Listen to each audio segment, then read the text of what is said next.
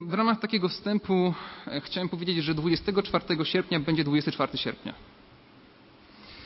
Dla wielu z nas jest to data, która pewnie nie ma szczególnie większego znaczenia. Być może ktoś ma tego dnia urodziny i może dlatego jest to data szczególna, ale jest to szczególna data z powodu pewnego ważnego wydarzenia mającego miejsce w historii Kościoła.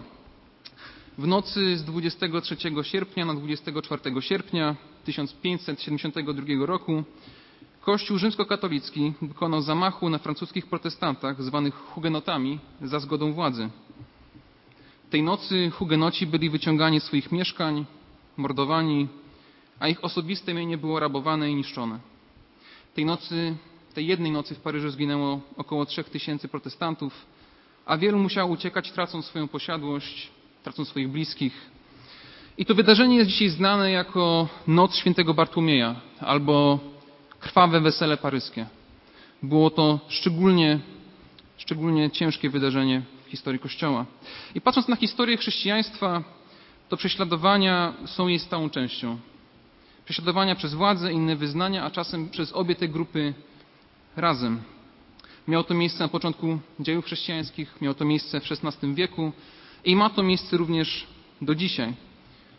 W zeszłym tygodniu byłem na nabożeństwie w jednym zborze i tam w tym zborze był odczytany list chrześcijan w Chinach z kościoła podziemnego do chrześcijan na zachodzie.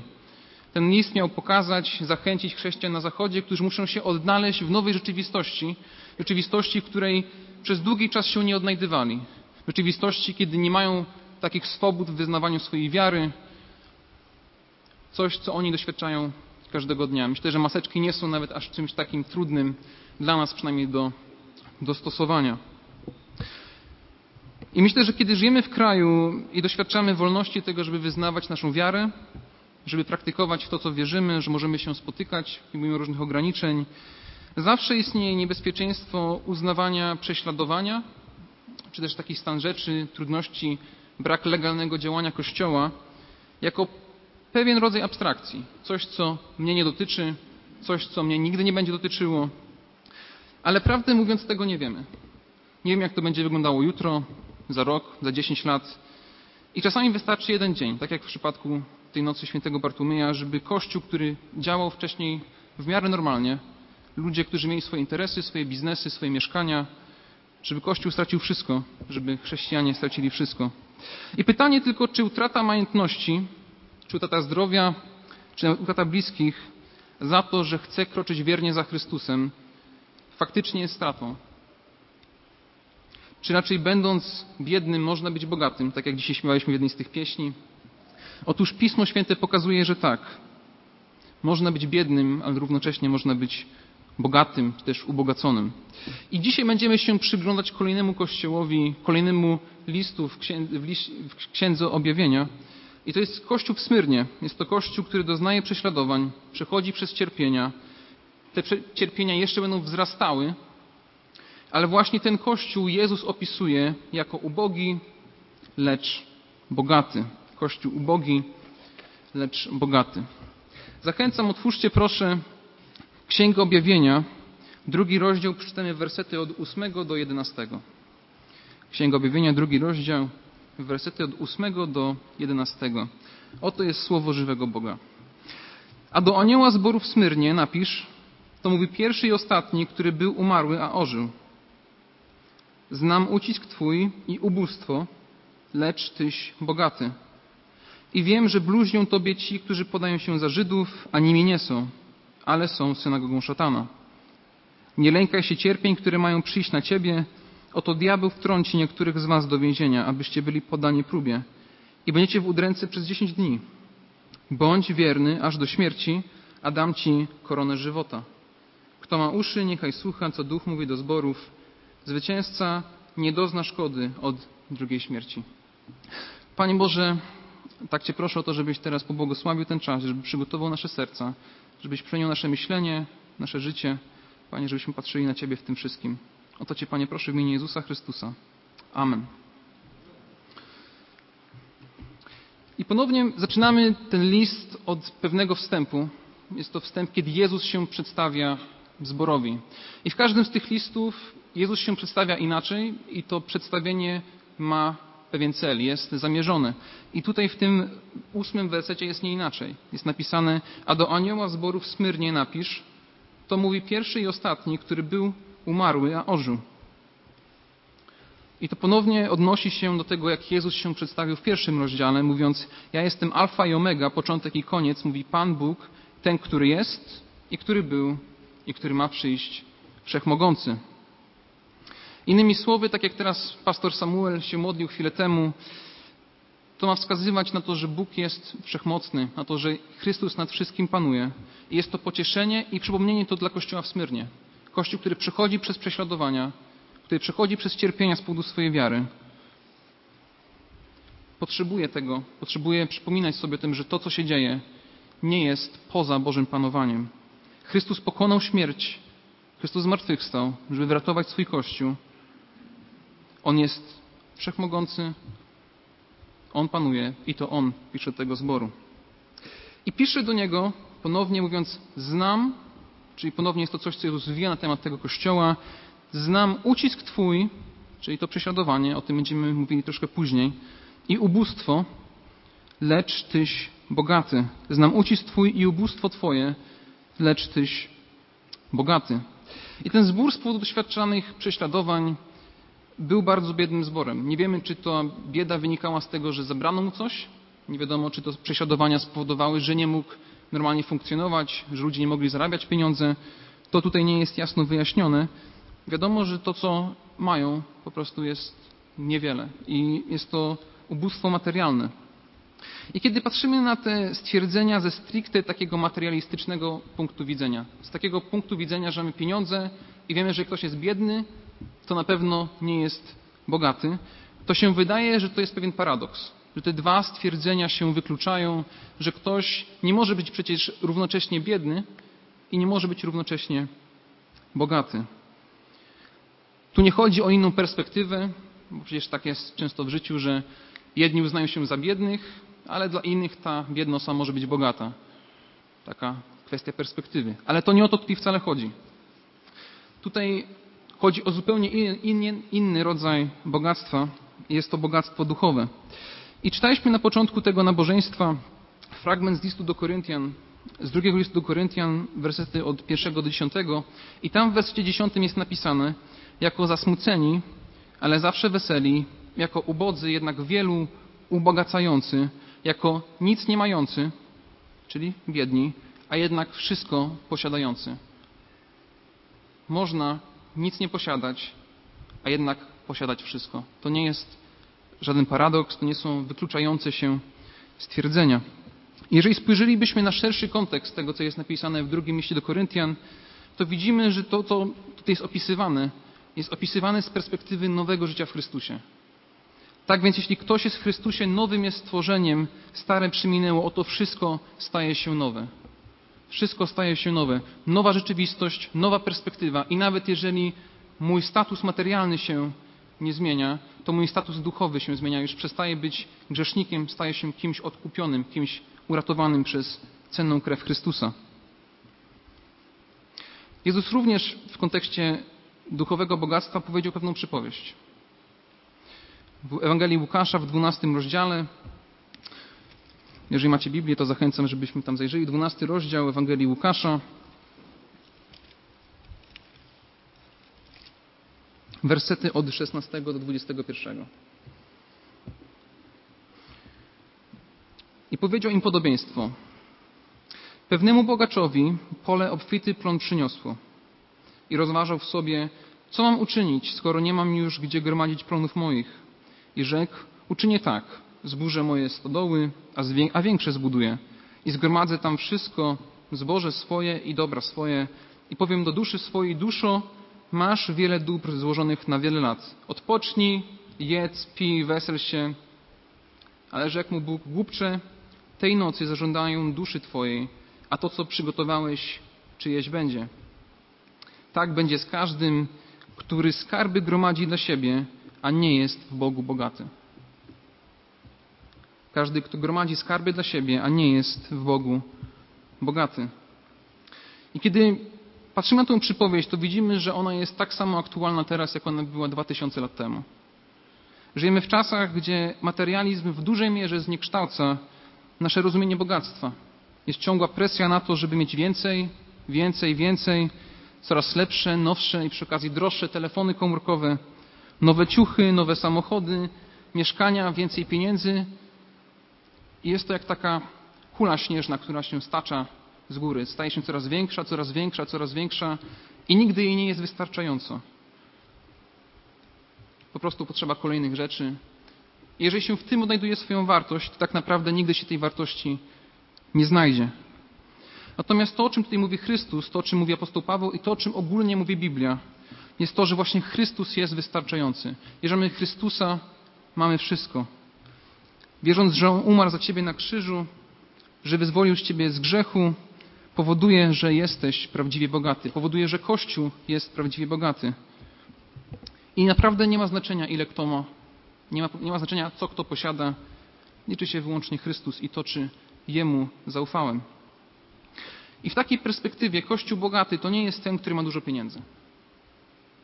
Kościół bogaty to nie jest ten, który ma pięknie zdobione złotem kaplice. To nie jest ten, gdzie podaje się najlepszą kawę, albo ten, gdzie są najlepsze światła, ale ten, który głosi śmierć Chrystusa, Jego zmartwychwstanie jako jedyną nadzieję na ratunek z grzechu tego przemijającego świata. Lampy, kawa i kaplice są ważne, bo nie chcę, żebyście mnie tu źle zrozumieli. Są to ważne rzeczy, są to potrzebne rzeczy, żeby Kościół mógł powiedzmy funkcjonować w naszym społeczeństwie. Ale jednak nie one stanowią o wartości danego Kościoła. I gdyby tych rzeczy dzisiaj nie było, czy dalej byśmy się spotykali?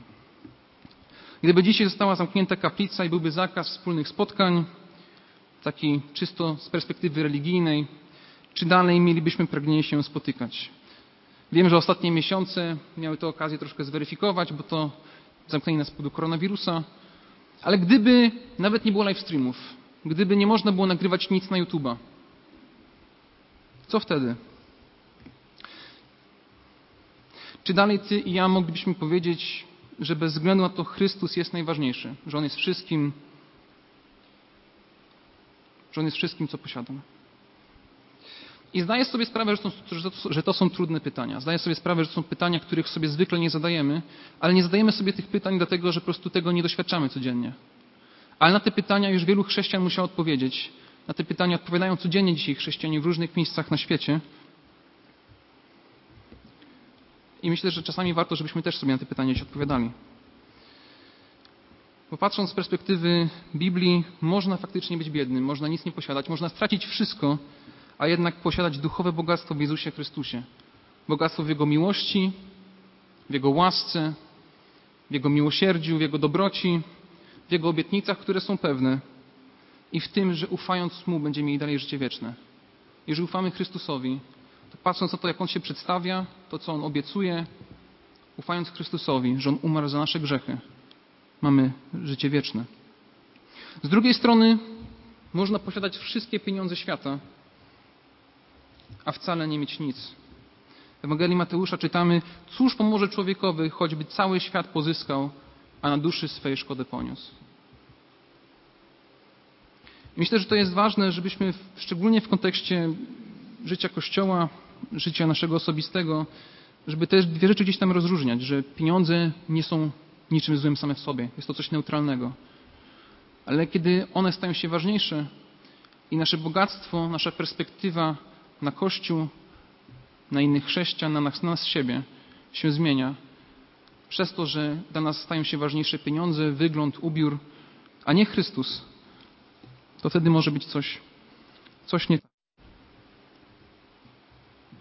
Ale wracając do naszego fragmentu, patrzymy na to, co jest dalej.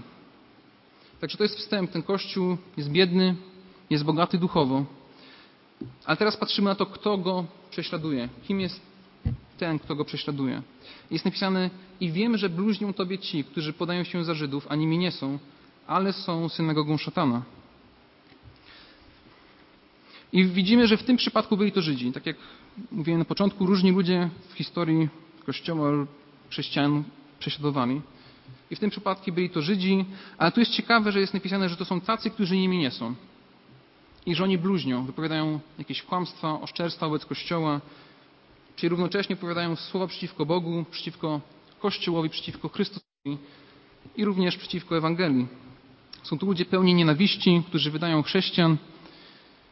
I widzimy, że w liście do Rzymian prawdziwymi Żydami są ci, którzy są nimi wewnątrz. W drugim rozdziale jest napisane, albowiem nie jest ten Żydem, który jest nim na zewnątrz i nie jest to obrzezanie, które jest widoczne na ciele, ale ten jest Żydem, który jest nim wewnętrznie. I to jest obrzezanie, które jest obrzezaniem serca w duchu, a nie według litery.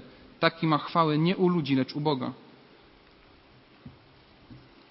Także prawdziwymi Żydami są ci, którzy przeszli przemianę serca, którzy zwrócili się ku Chrystusowi, a ci, którzy tego nie przeszli, w perspektywie Nowego Testamentu nie mogą się określać jako, nie mogą się określać będąc prawdziwymi Żydami, co jest takie dosyć, bym powiedział, dzisiaj ciekawe, ale po prostu z perspektywy biblijnej prawdziwe. I na początku dziejów apostolskich widać, że pierwszymi prześladowcami chrześcijan byli Żydzi, po prostu. Nawet apostoł Paweł przed swoim nawróceniem był pewnie jednym z najgorliwszych spośród tych, którzy się, zajmować, którzy się zajmowali prześladowaniem chrześcijan. On był najbardziej gorliwy, sam o tym mówi. Ja byłem najgorliwszym. Ja się najbardziej tym zajmowałem. Miał specjalne prawa, dostał dokumenty od arcykapłanów. Także to, co tu jest opisywane, nie jest niczym nowym. I Żydzi w Cesarstwie Rzymskim byli zwolnieni z pewnych praktyk, pewnych praktyk przestrzegania kultu bóstw Panteonu Rzymskiego.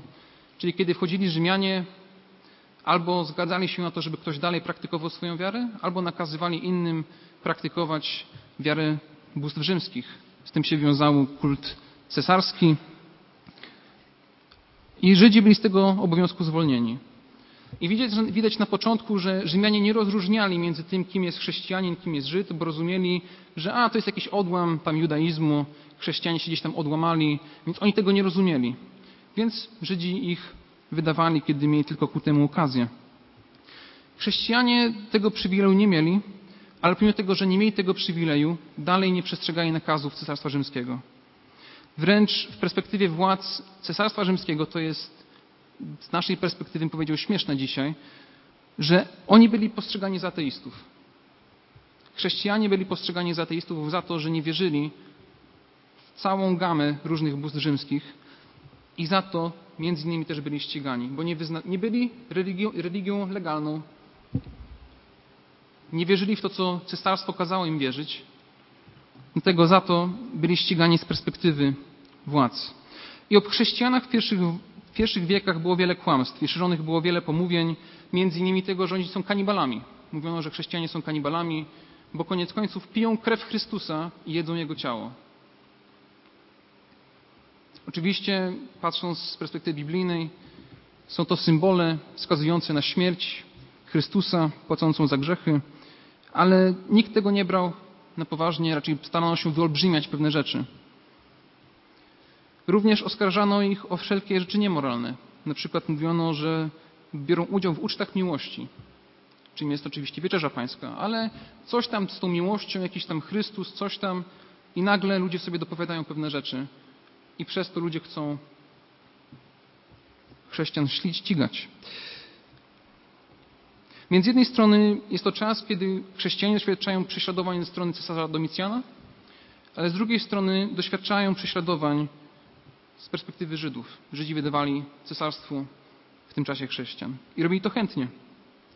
I widać, że w tym fragmencie to się nie kończy. Nie kończy się tylko na jakichś bluzgach, nie kończy się na jakichś pomówieniach, nie kończy się na kłamstwach, ale w wersecie 10 jest mowa jeszcze o tym, że te cierpienia się zwiększą. Werset 10. Oto diabeł wtrąci niektórych z was do więzienia, abyście byli poddani próbie i będziecie w udręce przez 10 dni. Bądź wierny aż do, do śmierci, a dam ci koronę żywota. Oto diabeł wtrąci niektórych z was do więzienia, abyście byli poddani próbie i będziecie w udręce przez 10 dni. Nie lękaj się cierpień, które mają przyjść na ciebie. Nie lękaj się tego, co ma na ciebie przyjść. I wbrew pozorom to, co się dzieje, będzie wzmożone. Będą, jest źle, ale przez chwilę jeszcze będzie trochę gorzej. Widzimy, że to jest chwila, bo jest mowa o dziesięciu dniach. Czyli to nie jest czas nieskończony, tylko jest to zachęta i ukazanie chrześcijanom, że to, co się dzieje, nie będzie trwało wiecznie. I tutaj jest kolejna rzecz, która jest ważna w kontekście tego, co tu się dzieje. Jest mowa o tym, że oto diabeł wtrąci niektórych was do więzienia, abyście byli poddani próbie. Między synagogą szatana a tym diabłem nie ma żadnego powiązania. Są to dwie różne rzeczy. Tak jak wtedy z diabłem byli utożsamiani Żydzi, którzy prześladowali chrześcijan, tak tutaj wykonawcy wrzucania chrześcijan do więzień są utożsamiani z diabłem. To oznacza, że wszelka władza, czy to lokalna, czy ogólnokrajowa, która się sprzeciwia Bożemu ludowi, która prześladuje Boży lud, tak naprawdę służy diabłu. I to jest, to jest jakby straszne stwierdzenie i takie bardzo radykalne jak na dzisiejsze czasy. Ale za każdym razem, kiedy władza stawia w opozycji, zamyka ludzi w więzieniach z powodu ich wiary, tak naprawdę się okazuje, że oni służą nikomu innemu jak diabłu.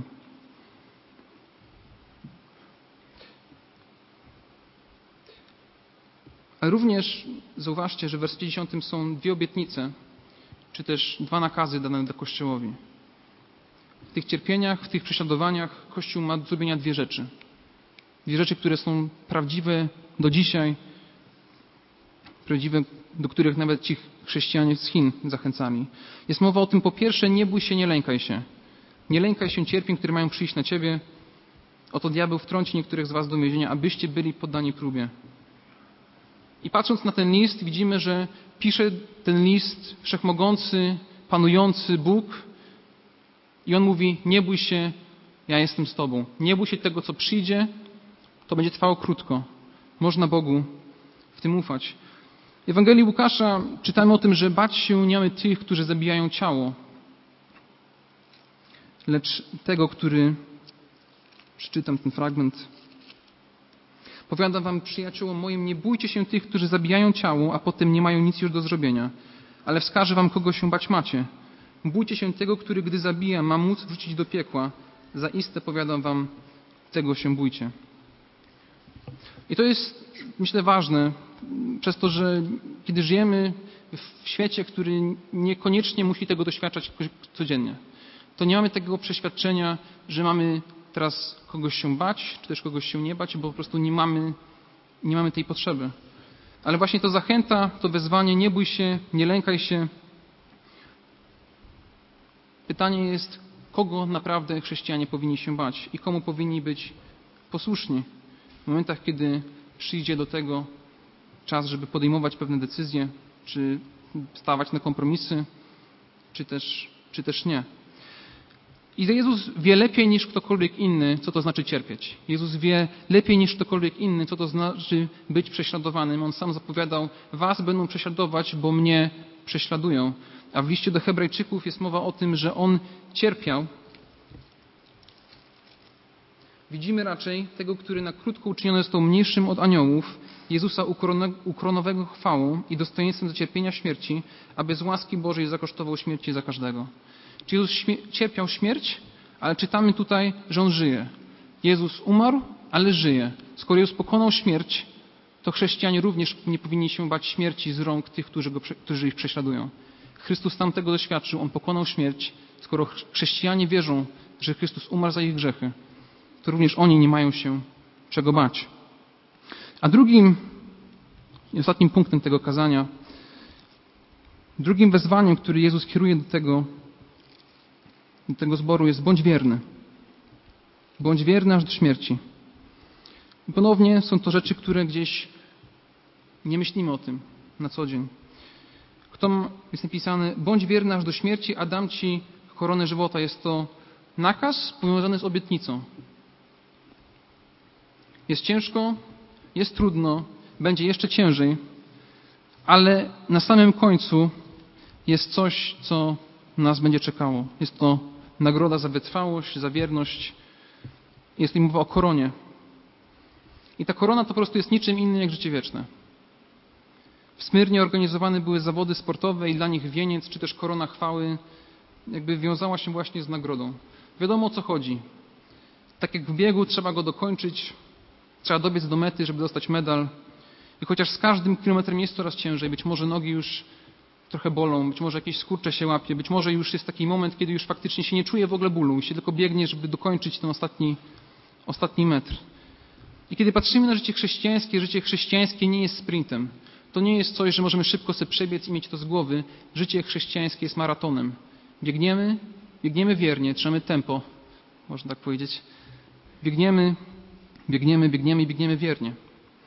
Więc to, co się staje tutaj przekazać autor Kościoła w Smyrnie, to, że Kościół nie ma żyć w perspektywie chwilowego cierpienia. Cierpienia, z jakim się obecnie zmagają, tylko mają być wytrwali i żyć w perspektywie wieczności, która ich czeka. I myślę, że taka perspektywa powinna towarzyszyć chrześcijanom bez względu to, czy jest prześladowanie, czy prześladowanie nie ma. Nasze życie powinno być życiem w perspektywie wieczności. Powinno nam towarzyszyć wtedy, kiedy jest nam ciężko, kiedy jesteśmy zniechęceni, ale również wtedy, kiedy jest nam dobrze.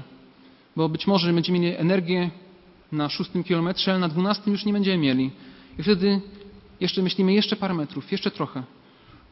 I faktycznie, kiedy patrzymy na to z tej perspektywy, że wierność nie polega tylko wtedy, kiedy jest ciężko, że będę wierny wtedy, kiedy przyjdą jakieś trudne momenty w moim życiu, wierność czasami jest najtrudniejsza wtedy, kiedy jest nam dobrze. Kiedy mamy wszystko pod ręką, mamy różne możliwości, a jednak czytamy, bądź wierny do śmierci, dam Ci koronę żywota. Jest to zachęta dla Kościoła prześladowanego, jest to również zachęta dla nas. I w ostatnim wersecie jest mowa o tym, zwycięzca nie dozna szkody od drugiej śmierci.